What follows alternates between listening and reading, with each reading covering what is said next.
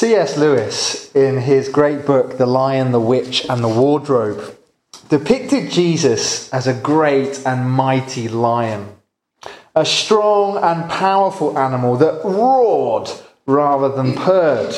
And in that book, there is a great moment where Mr. Beaver is asked to describe Aslan the lion. And he's asked whether he is safe. And his reply is one of the most famous lines in the book. "Safe," said Mr. Beaver. "Who said anything about safe? Of course he isn't safe, but he's good." C.S. Lewis could very well have been reading John's Gospel as he wrote that line, because John's Gospel really challenges any notion that Jesus was safe. Instead, it presents an account of Jesus that is both provocative and shocking.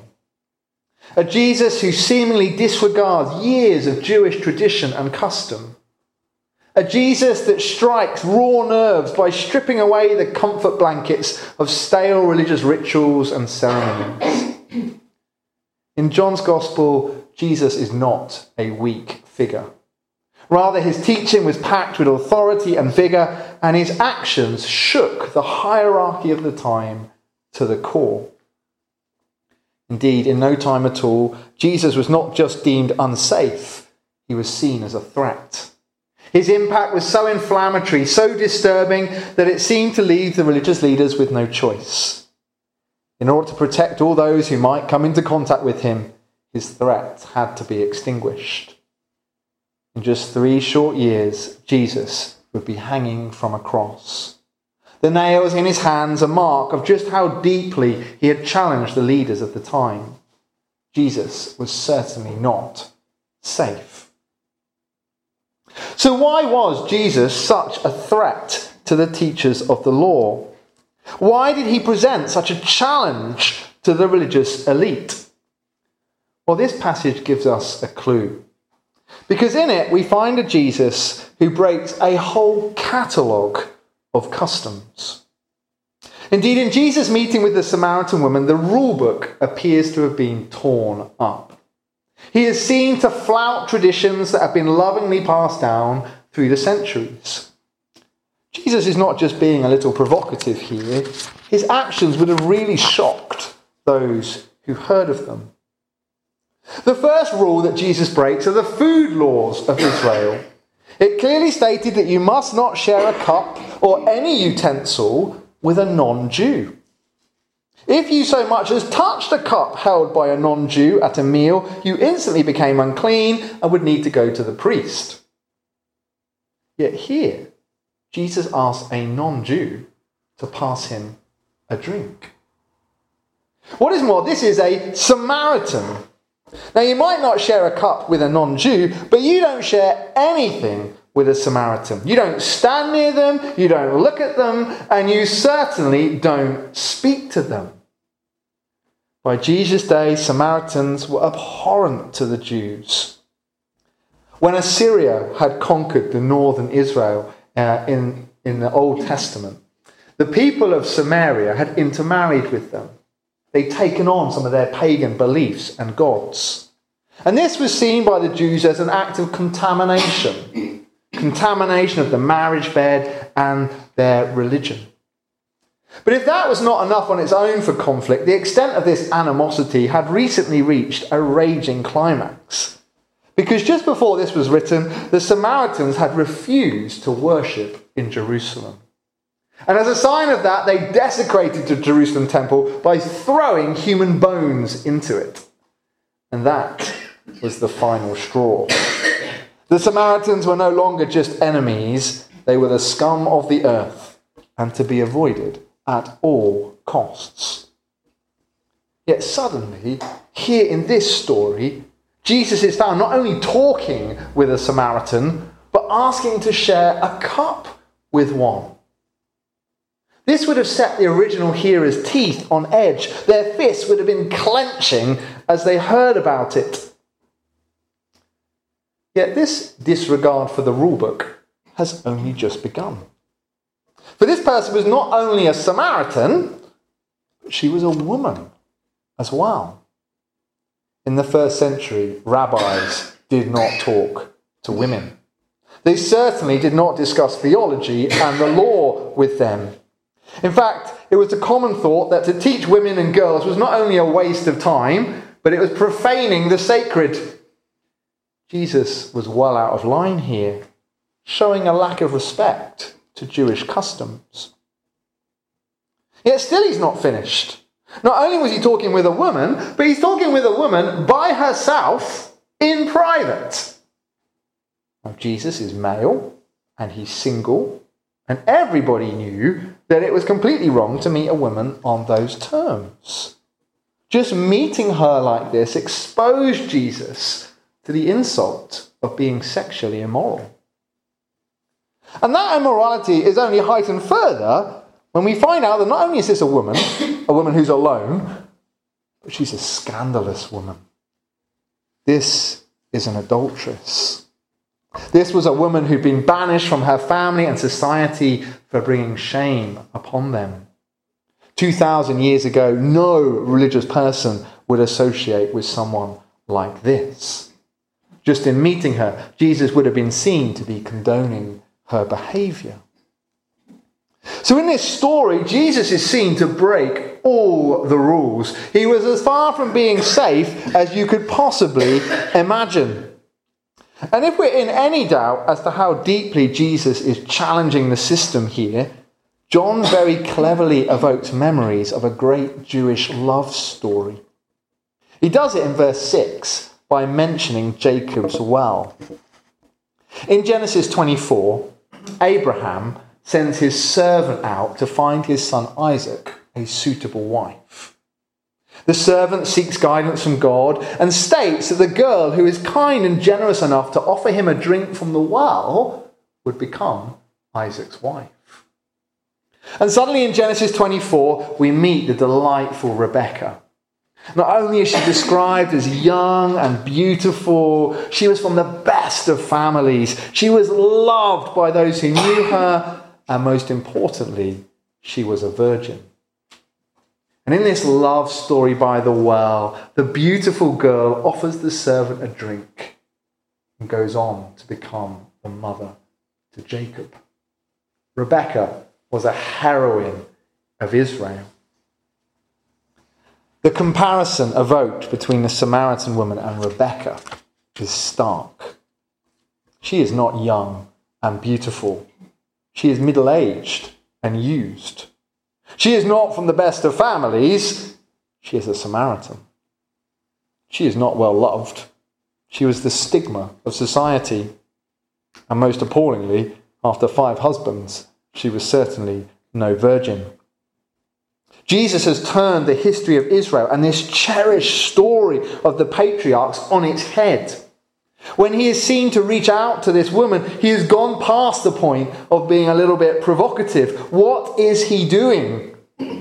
The original hearers of this would have thought that this was outrageous. Yet equal to their outrage at what Jesus had done would be their complete disregard to the emotions and the fragility of the woman.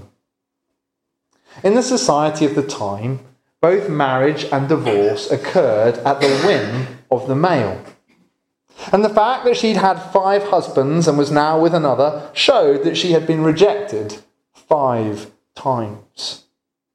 Kicked out of the house and treated like a possession no longer needed by its male owner. And having been rejected by 5 men who supposedly loved her, she's then abandoned by her family for being a social failure.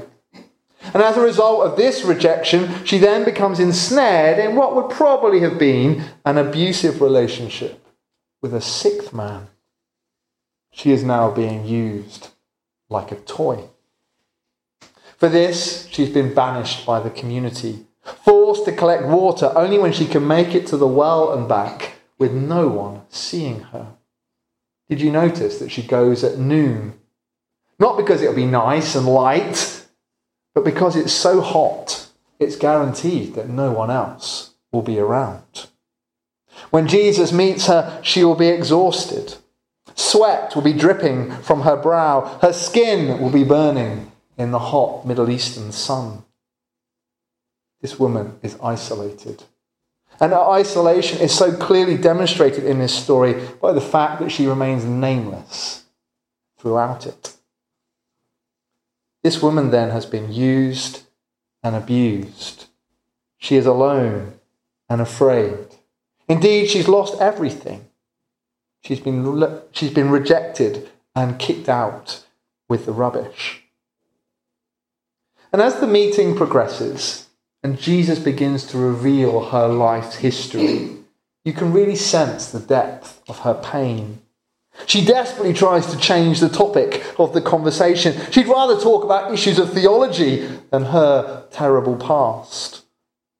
We're left in no doubt that this woman is deeply suffering. She is broken. In light of all the Jewish traditions that Jesus breaks, his actions here are some of the most beautiful and heartwarming anywhere in the Bible. He does not condemn this woman for being an adulteress, but quietly listens to her story. In doing so, he gives her dignity and respect. The dignity and respect that the six men and the community, and indeed the religious elite, had so forcefully stolen from her. And Jesus goes further still. Not only does he give her the attention that no one else would, he then embraces her into his truth. Jesus is not the only person who would just quietly listen to her, but he was also the only person who would speak to her. And what incredible words he spoke. First of all, he makes the promise of living water that wells up to eternal life.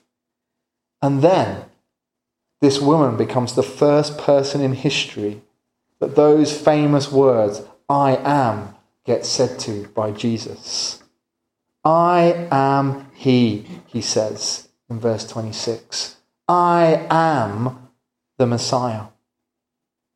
This is the only time in the whole gospel, other than his trial, that Jesus specifically declares he is the Messiah. And who does he say it to? It's not to a religious leader. It's not to a pious disciple. It's not to a chief priest. Is to an unclean Samaritan who is hurting, a woman in the pits of despair. And by telling her this great truth of who he is, Jesus doesn't just accept the woman, he shows that he loves her. In asking her to draw water for him, he is actively declaring to her, "You are not worthless. You are not beyond hope. You are still a beautiful child of God, and I love you." You see, Jesus didn't come to break the law. He came to fulfill the law. Keeping the law is not about legalistic traditions. It is about love. It is about coming to know that God loves you, loving him in return, and then showing this love to others. And Jesus here demonstrates the real heart of God. Yes, to the Jews, this was outrageous. But this is true mercy and forgiveness at work. This is the beauty of God at its peak. This is the God we worship. No, Jesus is not safe, but he is certainly good. And the wonder of God's grace is that this offer of acceptance is still open to us today. In Jesus, a new order has begun, and there is nobody who is not loved by God or who cannot become one of his people. In John chapter 3, just a few weeks ago, we read the words, "For God so loved the world that he gave his one and only Son, so that whoever believes in him shall not perish, but have eternal life." Nowhere in Scripture is that "whoever" clearer than it is here. Surely that's why John has placed this story where he has, to show just how broad that "whoever" is. Whoever you are, wherever you've been, whatever you've done, this offer of God's love is open to you. God longs to meet with you in your brokenness. He longs to meet with you in your pain and your despair. Whether you feel rejected or lonely or desperate for acceptance, whether you know you've gone wrong and need forgiveness, God longs to embrace you today. Yet this passage ends with an inescapable challenge. When the disciples return to Jesus towards the end of the story, they're shocked to find him with the woman. At this, Jesus makes a big announcement. He tells them that the harvest is ready.